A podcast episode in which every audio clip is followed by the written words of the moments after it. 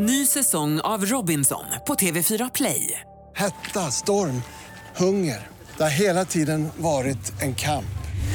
Nu är det blod och tårar. liksom. Fan händer just nu. Det. är Detta är inte okej. Robinson 2024, nu fucking kör vi! Streama söndag på TV4 Play. Radio play. Många 13-åringar kanske fattar vad det är som hände, men jag var helt så här oskyldig. Jag fattade ingenting vad som hände, intellektuellt liksom. Men jag vaknar upp i hans rum, helt själv. Mina byxor är neddragna. Det är kladdigt, jag fattar inte vad det är. Och så gör det ont.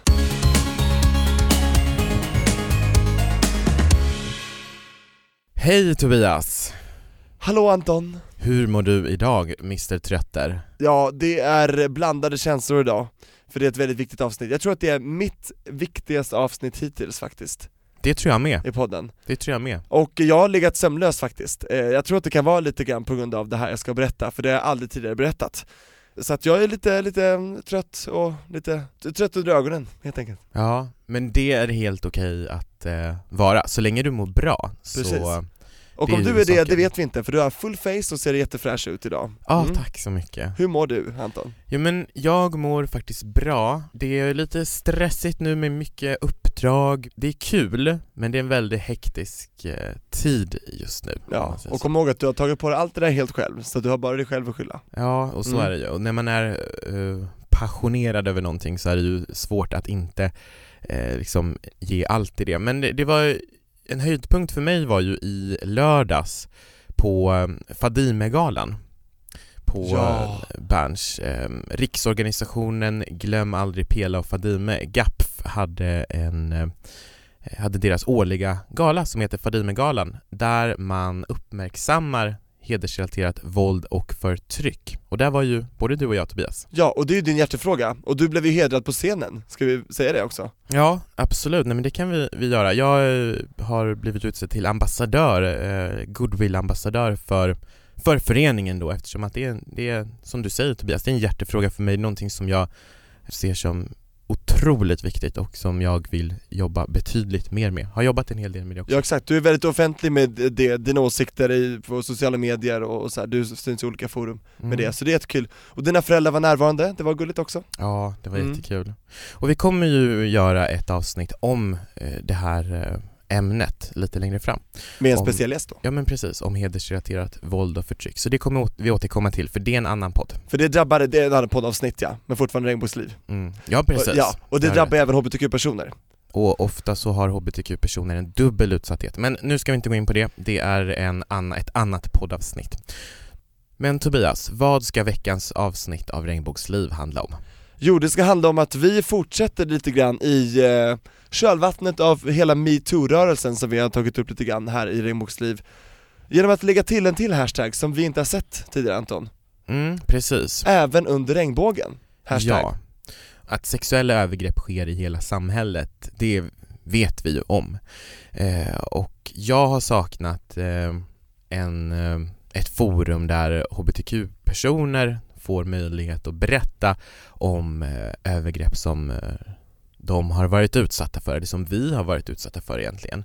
Så då tänkte vi ju att eh, då, då, då kör vi på det helt enkelt. Ja, jag tycker det är konstigt att den hashtaggen inte har dykt upp eller någon liknande tidigare Mm. Att man har helt bara missat en viktig minoritet och grupp i samhället Så att jag tänker faktiskt berätta någonting nu Anton som jag inte har berättat offentligt någonsin faktiskt Du vet ju om det, och mina närmsta vänner och familj, sen vet inga andra det här som jag kommer säga nu. Men det handlar alltså om eh, någonting som hände mig när jag var 13, 2004 Då gick jag på gymnastik och eh, vi skulle ha en sån här uh, liten get together eh, kväll för att lära känna liksom nya truppen. Och det var bara killar i truppen, vi var väl 11 till 14 tror jag. Så Började på gymnastik, truppgymnastik, ni vet man gör volter, kullerbyttor och allting så här. Eh, Jättekul, sport eh, Sen blev jag ju för lång så att jag fick ju sluta i alla fall, men det var ju, det här var innan då eh, Jag var 13 år gammal och jag kommer ihåg att vi gick hem till vår tränare eh, Då som eh, bodde lite utanför stan Och hans föräldrar var tydligen borta och han var alltså, jag var 13, han var 19 då Så han var vuxen? Han var ju vuxen, Ja. fast knappt Vi var alla tonåringar liksom, och vissa var ju 11-12 då, men det de är ju flesta stor skillnad på, Det är ändå stor skillnad på 11, 12, 13 kontra 19. Precis. Men vad, ni skulle då ha den här kvällen, eh, teamkvällen, eh, Team bonding, team spirit kväll. lära känna varandra i gymnastiklaget. För vissa hade slutat, vissa hade börjat, så man ville få ihop laget inför nya säsongen liksom. Det var på hösten. Hur började kvällen? Den började oskyldigt och lugnt, alla föräldrar lämnade av sina barn, varav jag blev avlämnad av mina föräldrar. Eh, och det är inte ofta jag fick gå på sådana här grejer, och mina föräldrar tyckte det var kul att jag fick hänga med andra killar också. För att jag hade ju mest bara umgås med tjejer, vilket jag fortfarande gör också hela mitt liv. Jag kommer bättre överens med eh, kvinnor faktiskt. Det var jättespännande att åka dit, det bjöds på pizza, det bjöds på massa härlig skräpmat som man kanske inte får så mycket hemma, så det var ju också det lite så här busigt och lite kul. Det börjar så och vi har jättetrevligt och alla kommer och sådär. Eh, sen så börjar kvällen urarta, eh, steg för steg. Hur, då, hur lång, lång tid i, i kvällen minns du hur lång tid det har gått innan det så att säga börjar urarta? Ett par timmar ändå, eh, det är när pizzorna är slut och det helt plötsligt dyker upp, eh, min tränare då, gympatränare, går ner i hans källare och så kommer han upp med två stora säckar så här. och i ena säcken så visar det sig att det finns alkohol och i den andra säcken så visar det sig att det finns tobak. Så det är cigaretter och snus eh, och alkoholhaltiga drycker till barn då? Till oss, som alla är för unga, det är bara han som är tillräckligt gammal för att ta det där liksom, så varför har han så många av varje, och bara Hörni grabbar, säger han då, nu ska vi ha kul. Och hur reagerade du på det? Jag blev chockad, för att jag är ju uppvuxen i ett nyktert hem. Varken min pappa eller mamma eh, dricker, eh, och, eller snusar eller någonting sånt, så att jag har aldrig vuxit upp med det, så det är för mig väldigt obekvämt och väldigt ovant. Eh, Jag visste inte vad jag skulle göra, och direkt så etablerade ju han då ett grupptryck som heter duga och de äldsta grabbarna tyckte det här var jättefett, liksom, de var ändå 15, 14, 15 så de ville ju liksom, de kunde ju knappt vänta på att få ta tag i det där liksom Eller om de eh, gav sken av det för att de ville verka coola, spela coola? Inför tränaren, precis Ja, eller Och sen varandra? så, ja, sen blev det en jobbig kedjeeffekt neråt, för då alla som var yngre, vi ville ju också vara coola och balla sådär Så det var väl början på slutet för hela, alltså ja Vettet åkte ut och allt annat, jag vet inte, ja det ni- urartade. Ni pressades att dricka alkohol, skulle du säga det? Det skulle jag verkligen säga, att han öppnade liksom bara 'här, smaka' och då sa jag så här, men jag har aldrig smakat tidigare. Då, då sa tränaren, men då är det på tiden. Och så, så drack vi lite grann av det och jag, eh, alltså det var så äckligt, och jag tycker än idag att det är äckligt. För du har ju Eh, aldrig druckit alkohol Nej, jag har aldrig liksom eh, svalt alkohol ens. Jag har smakat liksom flera gånger. Jag tänkte så här, är det verkligen så illa? Ja det är det, det smakar ju för jävligt alltså Så att eh, jag kom på ett väldigt eh, bra trick då, för det ser ut som att jag drack, att jag liksom Hela överläppen täckte, vad heter det, hålet, så att det bara rann ner för kinderna och inte in i min mun Då såg det ut som att jag halsade, fast det bara liksom rann Såg man inte att det rann längs kinderna? det var ganska mörkt och jag tror folk Ja, blev okej. ganska packade ganska fort och det var ganska hemskt att se faktiskt, det är som att alla blir så förändrade liksom Men hur kände du då? Du är Mm. alltså hemma hos din tränare som är 19 år, du är 13 år och du är med dina eh, lagkamrater och du, du märker hur de börjar bli berusade och du känner själv en press på att låtsas dricka alkohol. Ja, och då låtsas jag också bli berusad. Det, här, det blir ett skådespel som kickar igång från min sida, för jag är ju uppenbarligen inte det, för jag får inte i mig så mycket. Och det skickas runt cigaretter också, man ska ta halsbloss och sådär. Och jag låtsas bara göra det. Eh, och sen så bara, liksom, så att det bara glöder lite grann, och sen så hos jag så skickar jag den vidare liksom, så jag kom, försöker komma undan. Och sen så, i alla fall, så ska vi kolla på lite videos, för, för vår tränare tror jag han fattar att liksom, de yngre killarna fattar inte riktigt vad som händer. Eh, och vi är lite rädda. Eh, det, det är alltså folk som är så unga som 11 år där liksom, det är helt sjukt. Eh, och sen så vill han att vi ska kolla på så här truppgymnastiksvideos som han har filmat, och på oss och på andra liksom för att vi ska få inspiration.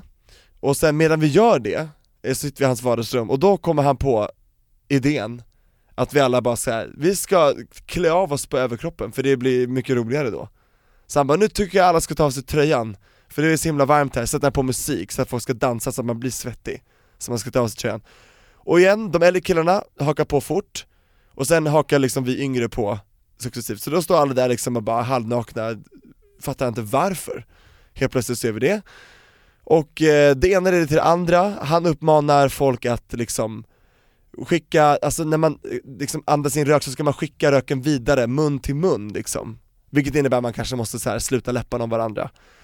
Så han, liksom, han systematiskt bara så här slänger in den ena grejen efter den andra för att få den här kvällen att bara liksom bli något så här, han regisserar något sjukt jävla skådespel liksom, jag vet inte vad han håller på med Som man får en kick av tydligen Och sen så, eh, ja så fortsätter det och folk blir liksom helt galna och springer ut eh, på trädgården, hoppar på studsmattan och häller ut öl överallt och det är liksom helt galet, så jag tror han fattar vad som Att han är såhär, nu har det ballat ur lite grann. Så då kommer han på idén sen att ta in alla pojkar en och en på sitt rum. Mm. här, Alltså i sovrummet eller? i hans sovrum liksom. Och då ska alla sitta i vardagsrummet så länge och bara fortsätta ha kul och liksom ha kul med varandra, latcha, leka med varandra liksom Det var mycket så här betonade, vi ska leka, vi ska leka, vi ska ha kul liksom Ja, eh, Får jag fråga, vad hade du för eh, alltså, relation till den här tränaren innan? Var det en person du tyckte om? Var det någon du hade Absolut. förtroende Ja. för?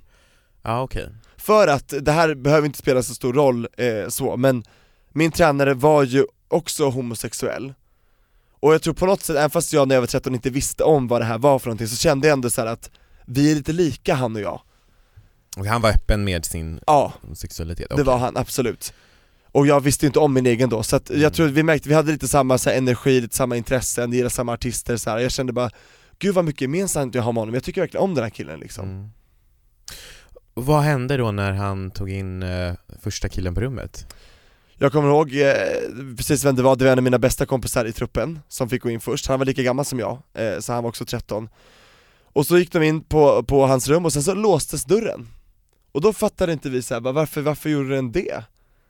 Och de skulle bara så här, det skulle bara vara så här, typ så här, utvärderingssamtal så här. Det var det han sa, hur går det i truppen, hur känns det, utveckling, bla bla bla och så vidare Men så låses dörren och eh, vi fattar inte vad det är som händer, vi står typ och knackar bara, vad håller ni på med liksom så här. och sen säger någon äldre kille bara så här Runkar ni eller bla bla bla så här. och sen skäms han och skrattar typ och alla andra bara ah just det, här ska jag, bla bla. Men sen så hör vi ingenting liksom, så vi bara äh, okej det var inte kul att stå där längre liksom, för vi kommer ju inte in, så då går vi därifrån. Och sen så går tiden, jag tror det går 20 minuter, någonting sånt där. Eh, för jag är ändå ganska vaken vid det här laget, men jag låtsas inte vara det så här. det är mörkt och det är liksom rökigt, det är helt äckligt liksom. Det stinker sprit och det stinker liksom rök och tobak. Det är så vidrigt så att jag får liksom säga jag spyr nästan, alltså för det är så äckligt eh, I alla fall, sen så kommer han, plötsligt öppnas dörren. Så kommer liksom eh, min kompis ut då, helt likblek i ansiktet. Och bara liksom haltar typ mot toaletten. Och så kommer min tränare ut så här med ett jätteflin på ansiktet. Eh, och bara nästa man till rakning, bla bla bla. Och sen så tar han en annan kille som är mycket yngre, jag tror han är 11 In på rummet, låser dörren, vi vet inte vad som händer. 11 år? 11 år gammal. Men för, vad du, vad tänkte du när den här personen kom ut? Kommer du ihåg det? Ja, alltså jag kommer aldrig glömma hans ansikte för det var ju helt vitt alltså, han såg helt förstörd ut. Och jag visste såhär, någonting hemskt har hänt där inne. Men jag, vet, jag visste inte vad, jag, då kunde inte jag sätta ord på det. Idag hade man ju fattat direkt. Då hade man bara sparkat ner dörren liksom och bara hallå, så. Men jag, jag, min kropp visste men mitt huvud visste inte. Jag kände att jag fick bara dåliga vibbar liksom och jag kände bara så här. Jag får inte bli vald, jag vill inte gå in i hans rum. Mm. Och dörren låser sig liksom, det vill jag inte. Och sen så eh, kommer nästa kille ut, inte lika skärrad verkar det som, men ändå så här typ Ja det är konstigt alltså, när, när de kommer ut där liksom, och sen så kollar han på mig och bara Tobias. Vad hände när du jag, jag vågar inte säga emot, så jag bara okej, eh, så jag, jag tror jag säger så här, men jag har inte druckit klart än, och han bara nej men ta med den in, och jag bara "Åh, nej. Så att jag liksom springer in dit och folk bara ja in, gå in, så här, kör, det är din tur liksom för jag tror folk, jag tror att de äldre fattar, men de vågar inte säga någonting. Utan de bara så här, de försöker bara så här, låtsas som ingenting. Och så går jag in, eh, och sen så låser han mycket riktigt dörren och jag bara så här, måste vi låsa dörren? Han bara ja alltså vi vill inte bli störda, jag vill verkligen ge dig all uppmärksamhet Tobias, jag vill verkligen prata med dig. Och Jag bara jaha okej. Och sen så här, hur känns det i truppen? Känner att jag har kommit in i gänget? Och jag bara absolut, ja jag känner liksom att jag börjar utvecklas bra. Så det började som ett samtal? Ja, och just det, jag kommer ihåg när jag kom in i rummet så är ju sängen helt obäddad. Och jag är uppvuxen i ett hem där man bäddar sängen, min mamma är väldigt strikt med det liksom. Så jag tänker såhär, vad konstigt att sängen inte är bäddad. Men det fattade jag långt senare vad det berodde på. Men inte då, så jag tänkte bara han var slarvig. Sen sitter vi där på sängen, för han sitter bredvid mig och jag sitter liksom så, jag sitter bredvid varandra. Och sen så säger jag såhär, nej men jag känner att jag kan utvecklas, jag känner att jag har blivit duktigare. Varpå att tränaren då tar sin hand på mitt lår och säger så här, ja Tobias, du har blivit så duktig, jag tycker du är jätteduktig. Och börjar så här stryka handen över mitt lår liksom, fram och tillbaka. Och sen mellan benen, så här byter lår och att jag bara såhär, vad är det som händer nu? Så här har någon aldrig rört mig förut, jag fattar inte vad som händer. För liksom jag har ändå vuxit upp ganska o, väldigt skyddat, så när jag var 13 år, många 13-åringar kanske fattar vad det är som hände, men jag var helt så här oskyldig. Jag fattade ingenting vad som hände, intellektuellt liksom. Och då, då började jag må riktigt illa, för jag fattade att det här är inte bra. Så jag bara, eh, typ låtsas som att, oh, jag, jag är typ trött, jag håller på att svimma typ. Varpå då min tränare trycker ner mig på sängen så här. Och bara 'men då ska du ligga ner och vila här' Det är så, jag mår inte bra, han bara 'jag är här Tobias, det är lugnt' Och så, så här, stry- han ligger som över mig, han är över mig så att jag kan inte komma därifrån. Och jag blir helt så här stel, paralyserad. Var det bara rädsla eller kände du också någon trygghet i den här personen i och med att det var någon du hade förtroende för? Alltså det var, jag var mest rädd. Det var mest rädsla? Ja, nej men det här, det hade liksom, förtroendet bara, det, jag vet inte vad jag skulle känna, det var så många blandade känslor. Och då händer någonting som är bland det bästa och bland det sämsta som har hänt mig. Jag tuppar faktiskt av, jag får blackout. Jag tror jag svimmar på riktigt för att det blir för mycket för min lilla kropp liksom att, att ta in. Och det är ju bra, då har inte jag något trauma Liksom, jag har inga minnen av en, Ja, en man som frustar trauma. över mig Nej, eller det är så. Men det kan ju vara nog så mycket trauma ändå. Ja, för att jag kommer ju aldrig få veta vad han gjorde med mig. Den tiden jag var borta liksom. Men jag vaknar upp i hans rum, helt själv. Mina byxor är neddragna. Det är kladdigt, jag fattar inte vad det är. Och så gör det ont. Eh, Vart gör det ont? I rumpan gör det ont. Ja.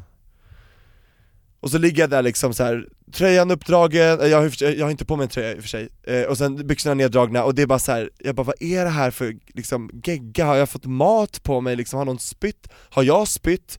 Så jag bara nej jag mår dåligt, jag är sjuk, jag har blivit sjuk, vad är det som har hänt? Men jag fattar också att det som har hänt här inne kommer jag ju aldrig kunna berätta för någon, för det här är någonting som är så helt sjukt som jag inte kan sätta ord på Så jag börjar bara gråta, jag börjar bara storgråta när jag ligger där liksom, bara i min, i min smärta och var på dörren öppnas och så springer det in några killar bara 'Vad gör du här liksom? Har du runkat eller vad håller du på med?' Och jag bara 'Ja jag vet inte' Men vet du, visste ju inte ens vad det var Nej jag hade inte ens gjort det då liksom, så Men- jag vet inte vad det var för. Får jag fråga, kände du eh, någon eh, skuld själv i det här? För du hade ju ändå gjort saker som du visste att din mamma och pappa, att Marianne och Peter hade förbjudit. Du fick inte eh, ta, använda alkohol eller tobak. Nej det går ju fet bort liksom. här. Det är en synd ju Nej, men det jag funderar på är, bidrog det någonting till att du kände att det här kan jag inte berätta om? Absolut, jag visste att det här skulle aldrig mamma och pappa acceptera, alltså aldrig Det var jätte, jag var helt förstörd liksom, jag var helt splittrad Och sen så i alla fall, de här killarna, de, de hjälper mig ändå för de, de ser ju att jag är, ju- mår ju fan inte bra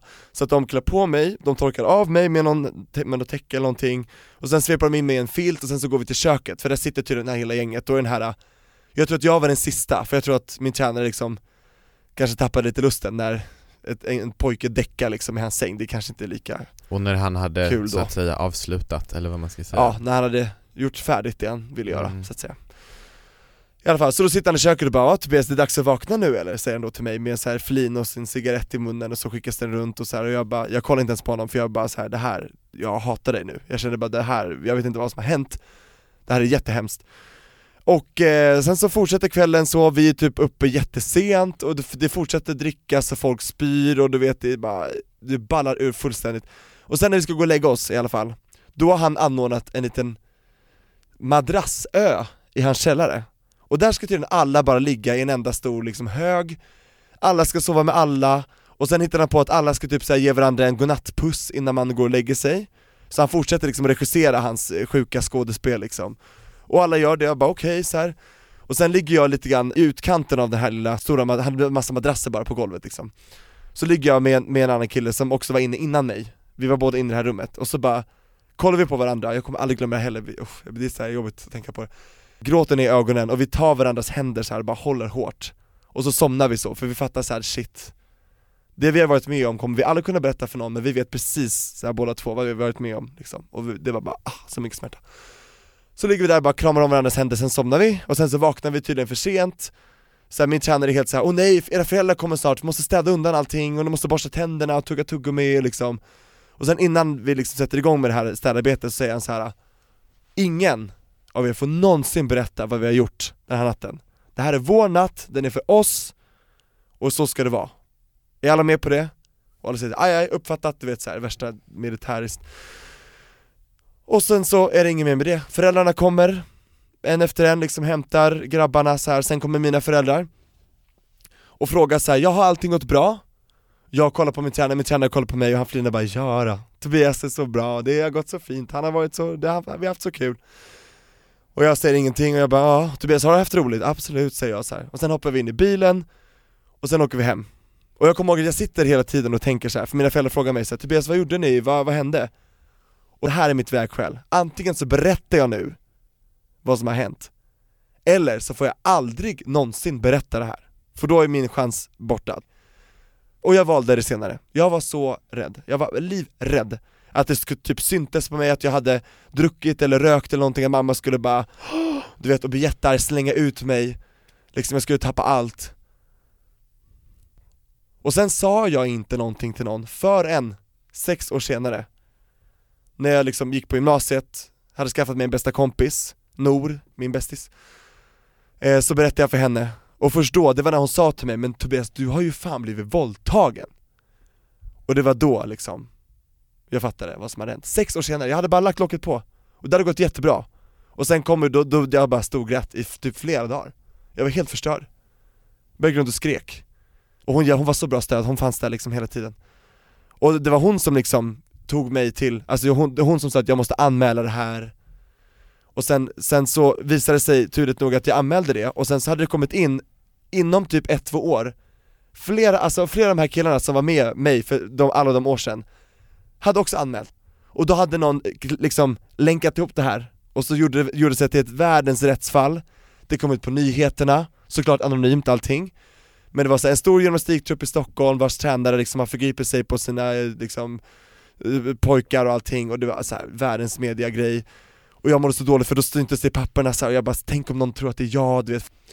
Men jag fick en jättebra brottsoffer medhjälp, för det finns ju rätt att få om man har råkat ut för det här, och jag fick jätte, jättebra hjälp. Eh, Och sen så drog rättegången igång, och jag kommer ihåg att det var så otroligt jobbigt att se honom igen. För då klev ju han in där i rummet, och jag tror jag bad min liksom person från brottsoffermyndigheten var med mig och frågade så här, vill du att han ska sitta i ett annat rum så kan han göra det?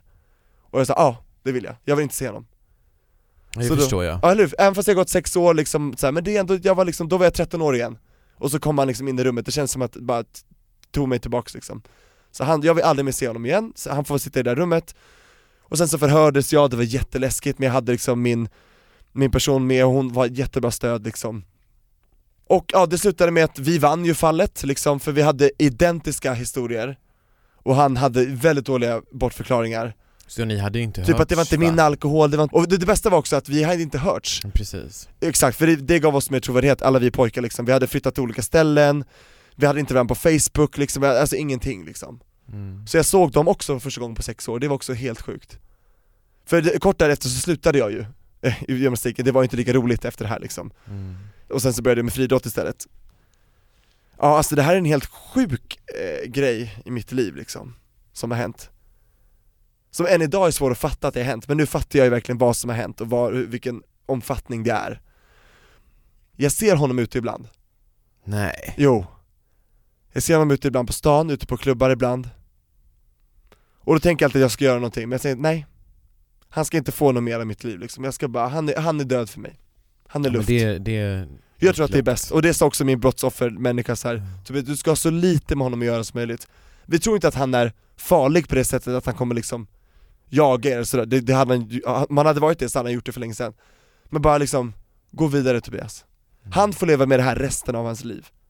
Han har fått prickar i registret, han kan inte få jobb, alltså så idag, hans liv är ju med all rätt inte detsamma liksom, och det är inte vårat heller. Tyvärr. Mm. Men hur eh, skulle du säga att det här har påverkat ditt liv? Alltså jag trodde ju, de här åren när jag hade lagt locket på, mellan 13 och 16 Så började jag upptäcka min egen sexualitet. Och då upptäckte ju jag till min förskräckelse då att jag drogs till andra killar. Och jag blev jätterädd, jag trodde att det här som jag hade råkat ut för, det hade förstört mig för all framtid Du trodde det var därför du hade de Jag trodde det var bara därför Mm. Hade inte det hänt så hade jag gillat tjejer och allting hade varit som vanligt liksom, Mm. men nu, nu gjorde- gjorde jag inte det riktigt Och, eh, nej jag var jätterädd det har rubbat mig så under mina tonårsår. Men sen har jag tagit igen det efter att jag anmälde och liksom förstod och blivit klokare och visare och fattat. Du fick prata om det och bearbeta Exakt, det. jag var ju så extremt ensam. Mm. Ingen fattade mig. Jag tror att jag var helt ensam om det här sex års tid. Mm. Ja. ja den tiden får jag ju inte tillbaka liksom, men helt sjukt är det Anton. Alltså det är ju jättehemskt det som har hänt, det är hemskt att det får att det, att det fortsätter ske i samhället, det är hemskt att det hände tidigare Någonting som jag reagerar på också är det här med eh, när du säger att du eh, kände att det var ditt eget fel, att du inte ville berätta för att du trodde att det var du som har kanske inte bidragit till någonting, om jag ska försöka läsa lite mellan raderna Ja för jag tyckte så, vi hade så mycket gemensamt, då tänkte jag så här, men han är som jag, då är jag som han. Ja, Det är det. Jag har förstått också på att ibland så kan det ju vara så att det känns bra en viss, till en viss, det kanske, vissa saker kanske känns spännande, vissa saker kanske känns, eh, Ja, Det är kanske är kul att få en kram av någon man tycker om liksom, och det pirrar till lite grann. ja men precis, Men sen urartar det ju kanske kramen då väldigt fort, då blir det något helt annat. ja men precis, Ja. så att man då liksom lägger den här skulden på sig själv eh, Typ att jag gillade det ju. Så därför är det inte synd om mig. Ja, alltså så, ja, så tänkte jag i alla fall, jag tror många kanske känner igen sig. Ja.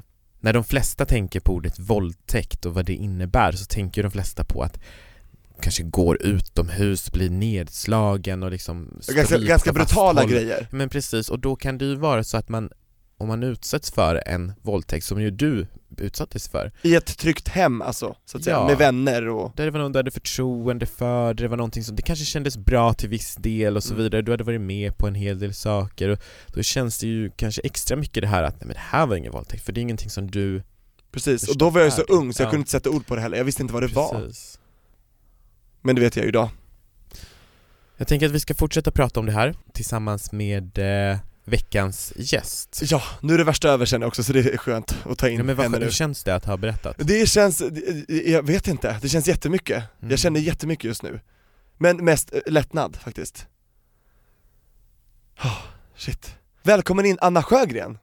Ny säsong av Robinson på TV4 Play. Hetta, storm, hunger.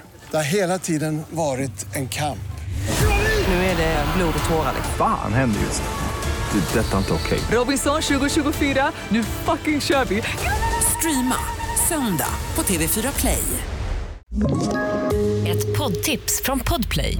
I fallen jag aldrig glömmer djupdyker Hasse Aro i arbetet bakom några av Sveriges mest uppseendeväckande brottsutredningar.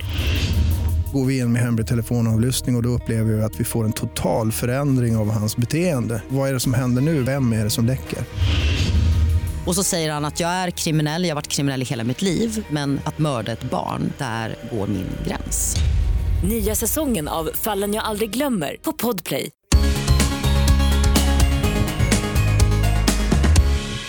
Hej Anna! Hej! Hur är läget? Jo men det är bra tack, hur är det med er? Ja men det är bra tack. Du har ju suttit med oss här i studion medan Tobias har berättat eh, sin historia. Jag tänker att vi ska återkomma lite till det. Men först, vem är du? Jag heter Anna Sjögren. Jag arbetar som jurist på advokatbyrån Thomas Bodström. Och jag är eh, volontär och styrelseledamot i den ideella organisationen Föreningen Stora Syster. Och Föreningen Stora Syster är en eh, organisation som arbetar med alla människor över 13 år som har blivit utsatta för sexuella övergrepp. Och eh, vi arbetar framförallt stödjande genom att eh, ha en chattjour eh, som är öppen fem dagar i veckan där vi tar emot stödsökande och eh, På er hemsida då? erbjuder medmänskligt stöd där stödsökande får chatta med eh, volontärer och prata om det de vill prata om.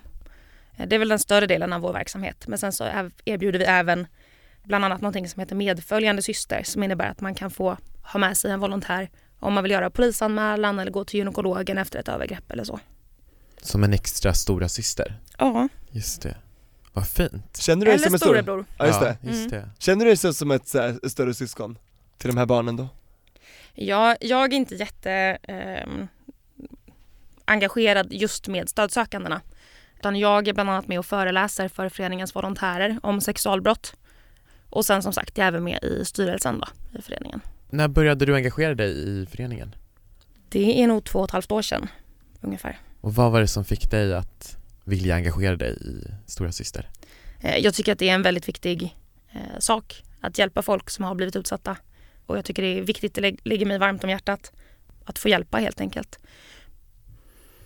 Min förhoppning är att kunna hjälpa till och liksom göra juridiken enklare eh, för gemene man och kunna förklara hur situationen ser ut helt enkelt och kunna bidra på det sättet. Och sen så får våra fantastiska volontärer hjälpa till med det här medmänskliga så, och prata med stödsökandena som får vara anonyma om de vill också. Du är ju, eh, precis som eh, jag och Tobias, också hbtq-person. Ja. Och vi brukar ju fråga våra gäster om när de först upptäckte att de var icke-hetero. Hur var det för dig? Ja, när tanken liksom slog mig ordentligt så var jag nog 24 faktiskt. Jag är 27 idag, så det var inte jättelänge sedan. Och det bara blev, tror jag. Jag träffade en tjej på krogen och bara wow, så här kunde det vara. Det pirrar till Eh, allt möjligt. Ja, och sen så började jag utforska lite, swipade på både tjejer och killar på Tinder, klassiskt. Wow. Eh, och sen träffade jag min eh, nuvarande eh, tjej. Och sen var det kört. Det ser en ring på ditt finger där också. Är Ja. ni förlovade? Ja men det är vi. Hej hej! Åh, vad härligt. Grattis! Tack. Wow.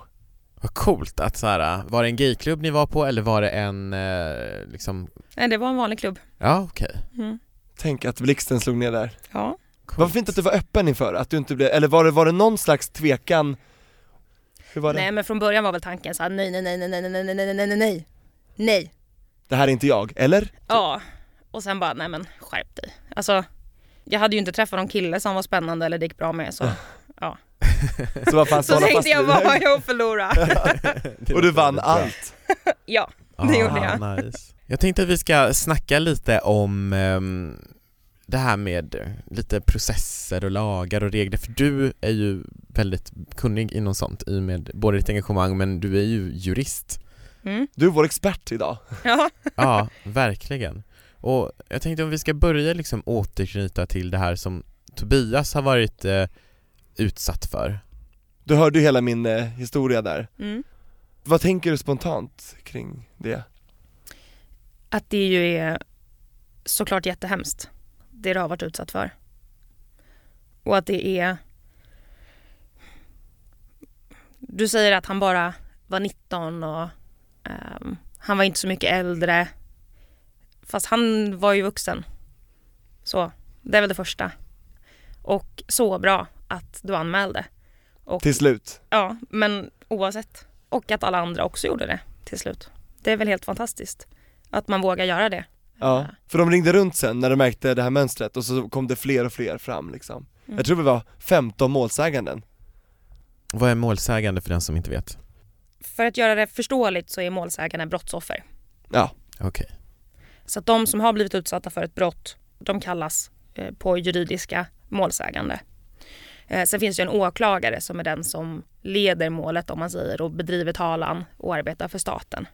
Eh, och också bedriver eh, förundersökningen och talar om för polisen att nu ska ni prata med den här personen och höra de här vittnena och hämta in den här tekniska bevisningen om det kan finnas någon sån. Och den var ju borta då ja, efter Det var den ju. sex år, ja tyvärr. Men det kan gå ändå. Ja. Och det är ju fantastiskt att din Sveda och berättelse kan visa det. Eller hur? Vet du eh, om det är vanligt att förövare begår flera liksom, brott eller återfallsförbrytare eller vad man nu ska säga? Det är svårt att svara på. Det är nog relativt vanligt. Särskilt om man liksom pratar Alltså personer som hamnar i utsatta situationer. Det kanske är missbruk, man ska finansiera sitt missbruk. eh, så fortsätter man begå stölder till exempel. Det är ju väldigt vanligt. Att det är tillgreppsbrott i kombination med nark- narkotikabrott. Ehm, och det är väl många också eh, som begår sexualbrott som gör det igen. Eh, Men det är klart det finns många som gör det för första gången också. Eller i vart fall döms för första och sista gången. Just det. Ja. Men vad tycker du här med att, att han bara fick typ ett och ett halvt års fängelse? Det tycker jag är jättelite. Det är väl egentligen ganska vanligt, vill jag nästan påstå. Beroende på vilket brott han dömdes för i och för sig ska jag säga. Men om man döms för en våldtäkt så är minimistraffet två år. Men mot det barn, det här är liksom pedofili liksom Det känns som att det borde vara Eh. allvarligare Mm. Alltså våldtäkt mot barn innebär ju att man har sex med någon som är under 15 om man är över 15 om man ska hårdra det. Och det var ju vi då Mm. Men då har det inte förekommit något våld eller tvång eller hot utan det är bara liksom är du över 15 och har sex med någon som är under 15 så är det våldtäkt mot barn. Även om båda skulle vara okej, vad ska man säga typ? Om... Det finns undantagsregler. Okej. Alltså om någon som är 15 och ett halvt är tillsammans med någon som är 14 år och 9 månader så kan det bli strafffritt. Eh, så. Men huvudregeln är det är våldtäkt mot barn. Men där är också minimistraffet, det vill säga det lägsta straffet man kan dömas till, eh, två år. Och är man under 21 fortfarande idag eh, så får man åldersavdrag eller vad man ska kalla det för. När man är 15 så blir man straffmyndig. När man blir 18 så blir man myndig som en vanlig person och när man är över eh, 21 så kan man dömas till livstids eh, fängelsestraff. Så mellan 15 upp till 21 så får man eh, lite straffrabatt kallar man det, vilket är ganska fult att kalla det Det för. är ganska sjukt liksom Eh, Men det handlar om att man inte har fullt konsekvenstänk ännu när man är så pass ung. Eh, Och att det påverkar ens liv väldigt, väldigt mycket med ett långt straff ju yngre man är. Och då får man helt enkelt eh, ett kortare straff än vad en vuxen person skulle ha fått. Och i den bemärkelsen så blir man vuxen då när man har fyllt 21. Eh, Så att en 19-åring skulle nog få runda slängar ett och ett halvt år nu också. Det är så pass Men alltså jag tycker, alltså hur ska vi ändra det här? För jag tycker Brott som inte så här, skadar någon annan än den person som utför det Känns som att de får jättelånga straff och sen när man verkligen så här, alltså riskerar att förstöra någon människa helt och hållet Mm. Att det bara blir så kort tid Är det verkligen rättvist liksom? Det är väl det eh, alltså samhällsdebatten inte tycker. Men uppenbarligen så tycker ju fortfarande politikerna det. Som stiftar lagarna. Tycker att skattebrott till exempel Det är det är väldigt allvarligt. Brott Mm. mot staten. Medan brott mot person. Ehm, ja. Samtidigt så jag menar sitta i fängelse i två år. Aldrig kunna arbeta med barn igen för att du är dömd för sexualbrott. Betala eh, stora skadestånd. Du förlorar ditt hem. Du förlorar ditt arbete. Alltså det får stora konsekvenser. Även fast jag håller med om att två år låter väldigt, väldigt lite. Extremt lite Ehm, men det är väl de skälen som ligger bakom det helt enkelt. Eh, Tobias, vill du berätta vad du fick för skadestånd efter det här? Hur mycket pengar? Mm. Ja! Brukar man göra det, eller hur? eh? Tänker att det kan vara intressant bara för Mm. Ja folk att höra.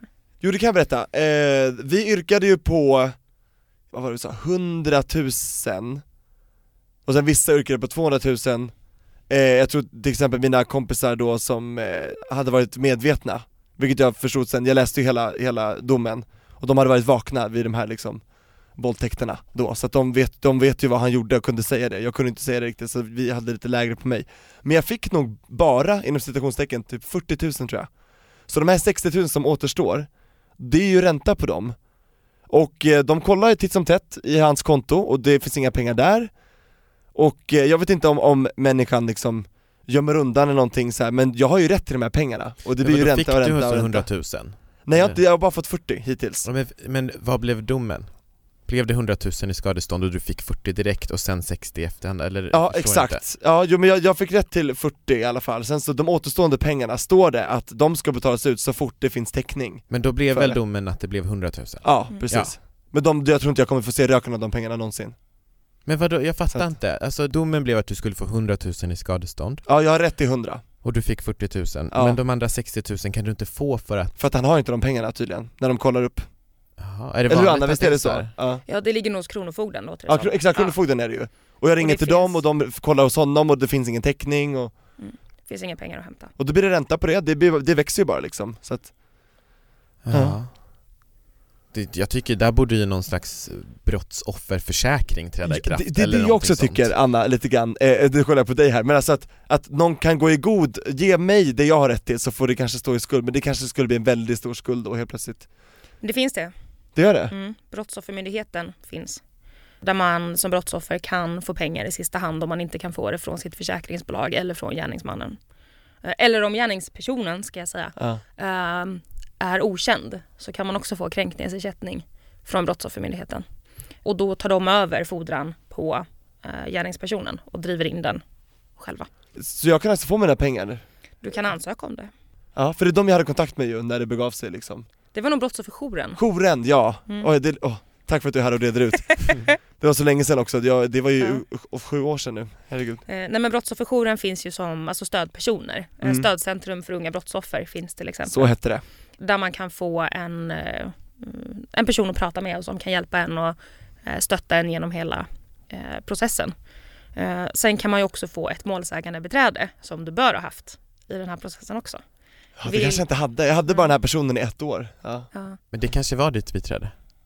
Hon var lite allt i allo ja. Hon var jättetrevlig och jättesnäll och verkligen så här var bra stöd för mig Men jag kanske inte fick allt stöd jag hade rätt till, låter det som Så kan det vara. Men man har rätt till ett målsägande beträde. Det är brottsoffrens eh, advokat kan man säga. Eller hur? En jurist eller advokat eh, som, Man inte betalar för, som man inte betalar för, som staten betalar för. tack så mycket eh, som eh, hjälper en genom processen, följer med på polisförhör, eh, kan kolla om det behövs någon mer bevisning och inhämta det. Eh, finns med vid en rättegång och bedriver skadeståndstalan. Och kan också hjälpa en sen och rådgöra hur man får in det där skadeståndet Ja. också. Intressant! Så men det märker vi Anton, det finns ju hjälp att få Ja men verkligen, så är det ju. Vi lever ju i ett, i ett rättssamhälle.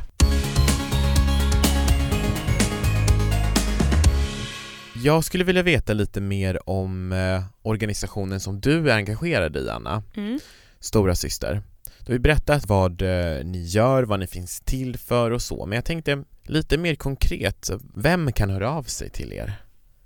Vi tar emot alla personer eh, oavsett könsidentitet, sexuell läggning men har en åldersgräns på 13 år. För att det är skillnad på att hjälpa barn och folk som är lite äldre. Eh, Sen avvisar vi inte folk som är under 13 men eh, vi fokuserar på folk som är över 13. Och vårt fokus ligger på sexuella övergrepp. Så att har man blivit utsatt för någonting eh, så kan man höra av sig till oss helt enkelt. Och hur gör man då? Då kan man gå in på vår hemsida, föreningenstorasyster.se och dels läsa massa om föreningen och vilka stödfunktioner vi har, vad vi gör. Men som sagt, fem dagar i kvällen så fem kvällar i veckan Ja, så har vi eh, en chattjour under två timmar mellan 8 och eh, 10 på vardagar och 16 till 18 på söndagar. Så sitter två eller tre volontärer och bemannar chatten. Så kan man gå in helt anonymt om man vill eh, och skriva en gång eller varje kväll eller ofta man känner för det. Och helt enkelt få ett medmänskligt stöd. Berätta hur mycket man vill, hur lite man vill. Få råd och tips i hur man kan gå vidare, eh, vilken hjälp som finns att söka. Finns det någon hbtq-gynekolog på min ort? Alltså så, vilka frågor man egentligen vill ställa. Eller om man bara behöver få ventilera och berätta sin berättelse så går det också jättebra. Har du suttit vid den chatten någon gång och, Mm. och skrivit? Hur, hur, hur är det måste jag bara fråga, vad, vad får du för frågor? Alltså många uttrycker väl att de inte mår bra för det första. Ehm, Och de vet inte exakt varför de inte mår bra? För de kanske inte förstår vad de har eller? Alltså det vet de nog, eh, men det kanske inte är det första folk vill säga. Ehm, Så vi försöker väl skapa ett öppet klimat så att man ska försöka vilja berätta eller berätta så mycket som man vill. Helt förutsättningslöst såklart. Och ofta så är det personer som aldrig har berättat för någon som söker sig till oss. Eh, Det kan vara att det fortfarande är pågående övergrepp i hemmet eller att de precis har blivit utsatta eller att det var för jättelång tid sen eh, och man inte vet om man kan göra någonting av det. Mm. Som i mitt fall till exempel, det har gått sex år Mm. Kan man fortfarande höra av sig till, till stora syster då om det har gått sex år? Absolut. Finns det någon gräns eller? Inte för att höra av sig till föreningen. Vad gäller polisanmälan så preskriberas brott, som det heter. Eh, Det vill säga att det blir för sent för att lagföra en person för det. Det är aldrig för sent att polisanmäla, eh, men det kan inte bli en rättegång om det har gått för lång tid. Och är det tio år eller? Nej? På våldtäkt så är det 10 år, Ja, men om man är under 18 när man blir utsatt så börjar fristen löpa först när man fyller 18. Så att då är det för sent den dagen man fyller 28 då, så att säga. så då hade jag, om jag inte hade gjort det hade jag än idag då kunnat anmäla det? Ja, om Ja, du inte det. har fyllt 28 än. Nej jag är 26, jag ska fylla Då 27 så. Ja, Men Tio år, det tycker jag låter kort. Det måste vi ändra på. Anton, in i politiken nu Ja. Eh, För inte alls särskilt länge sedan, tyvärr, så var det 10 år oavsett när man blev utsatt. Mm. Men nu är det 10 år från det att man i alla fall blir myndig. Så att man har 10 år på sig i vuxen ålder att faktiskt inse eh, att man har blivit utsatt, vad man har blivit utsatt för och att det går att göra någonting åt det. För det tog mig liksom att bli vuxen innan jag fattade det Jag var ju 19 när jag fattade vad som Mm. hade hänt Så att jag tycker det är helt rätt alltså Mer, mer åt det hållet ska vi gå. Ja verkligen. Upprättelse till de som utsätts. Oh ja, oh Verkligen. ja. Sen är det klart att det är bättre att anmäla så fort som möjligt, alltså ur ja. eh, bevissäkringssyfte. Eh, Ju mer bevis som finns desto bättre. Hade du till exempel polisanmält direkt så kanske det hade funnits kvar DNA i den här sängen. Eh, Det kanske hade funnits skador på dig man hade kunnat hitta. Precis, Det kanske- burkarna i, i hemmet Mm. hade man kunnat liksom gå in och kolla. Så det är ju lättare att bevisa ett brott ju mer bevis som finns och bevis försvinner ju med tid. Just det. Eh, Men jag har fått frågan så här från folk, men varför anmäler du inte direkt liksom? Då får jag lite så här, varför ger de mig skam? Jag vågade ju inte, jag var ju rädd. Är det många barn som säger så liksom? Alltså, är det inte lite sjukt att förvänta sig så mycket av ett barn som precis har varit med om någonting, att bara helt plötsligt vara så modig och våga bara gå emot allt och alla så här, bara ah, jag anmäler liksom så här. Jo, det tycker jag. Och alltså för vuxna också. Det är klart att det tar tid att inse. Alltså som du säger, man kanske känner att någonting är fel. Men hur fel var det? Vems fel var det? Vad gjorde jag som bjöd in till det här eller vad det nu kan vara. Jag gick ju hem till honom eller henne.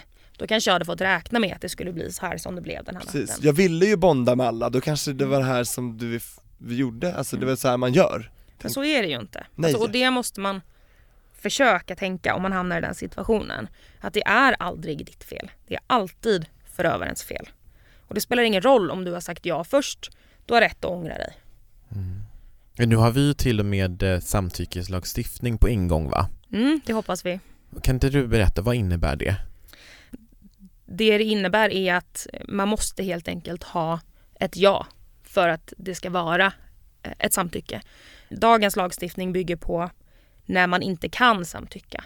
Om du är jättefull eller hög, om du sover, ehm, Inte medveten liksom riktigt. Ja. Ja. eller om du blir slagen, tvång, hot, då kan du inte samtycka till sex.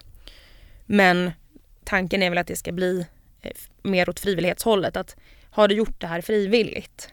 Att det måste ha varit frivilligt för att det ska vara okej. Så att man ställer högre krav på gärningspersonens kontroll eller vad man ska säga på att det ska vara frivilligt. Men sen så ska man också förhoppningsvis införa ett oaktsamhetsbrott. Nu krävs det ju att man mer eller mindre har våldtagit någon med flit för att det ska bli någonting av det. Jag måste ha insett att du var för full eller att du inte ville det här eller att, att jag slog dig gjorde att du inte kunde gå därifrån. För det är det de skyller på idag liksom, att men jag trodde att de ville. Mm. Ja. Eller vanligaste hon var med på det. Ja. Förr så brukade man invända att nej men jag var inte där. Men sen så kom ju DNA-bevisningen i kapp och då kunde man ju bevisa att fast du var nog där. Men då sa man istället att hon var med på det. För problemet är ju att det är ju oftast bara två personer där. Eh, och då är det ord mot ord och då behöver man bevisning som kan stärka upp det där. Men då kan man till exempel använda om man har berättat för någon direkt efter, eh, en kompis. eh, Sms-konversation kanske finns, Absolut. spara allt liksom. Mm. Skärmdump. Och vad skulle du ge för råd eh, till eh, den personen som eh, funderar på om den har blivit utsatt eller inte? För det är ju inte alltid självklart. Det är ju inte den som har blivit utsatts jobb Nej. att definiera vad man har blivit utsatt för. Om du upplever att du har blivit utsatt för någonting och vill polisanmäla det, så gör det. Är du osäker och känner att nej men jag vet inte vad jag vill och om det här var någonting, men prata med någon. För att om du berättar det här för din kompis så kommer säkert din kompis kunna säga men du det där var ju inte okej. Vänd på det. Om din kompis hade berättat för dig det som du har att berätta, vad hade du tänkt om det då? Och oavsett, polisanmäl. Det kanske inte är en våldtäkt, det kanske är ett sexuellt ofredande. Eller så är det ett annat brott, det kanske är ett hot. Men polisanmäl. Det är mitt råd. Och vågar man inte det, så ta kontakt med någon organisation eller någon jurist och fråga. Kan du hjälpa mig med det här? Vad är det jag har blivit utsatt för? Och så kan man gå vidare därifrån. Och då finns ju Storasyster som ett lysande exempel där då. Ja. Just det. Tänk vad jag hade behövt höra här liksom, när jag var mindre. Mm. Då hade det kanske sett annorlunda ut. Så att det är jättebra att det finns idag, tycker jag. Mm. Verkligen. Det blir väl bättre hörni? Ja, det hoppas jag. Ja, Det tycker jag. Det känns som det är många goda krafter som kämpar åt rätt håll. ja. Mm. Och du är ju en av dem, eh, Anna. Stort tack för att du kom och besökte oss idag. Men tack själva. Ja, underbart. Och på återseende när som helst. Och då vet vi att vi alltid kan höra av oss till dig där. Nu vet vi var du finns och var du, var du är någonstans. Om man skulle behöva Absolut. veta något mer. Det kan man. Och lycka till med, med bröllopsplaneringen, ingen stress med det.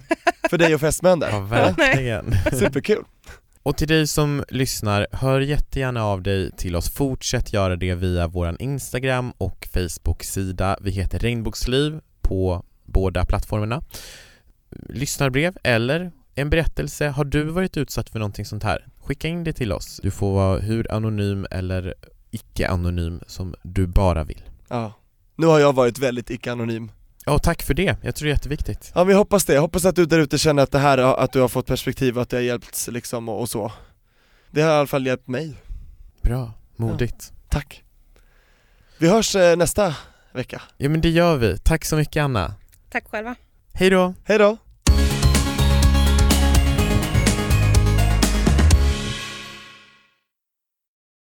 Ny säsong av Robinson på TV4 Play. Hetta, storm, hunger. Det har hela tiden varit en kamp. Nu är det blod och tårar. Fan händer just nu. Det. är Detta är inte okej. Robinson 2024, nu fucking kör vi! Streama söndag på TV4 Play.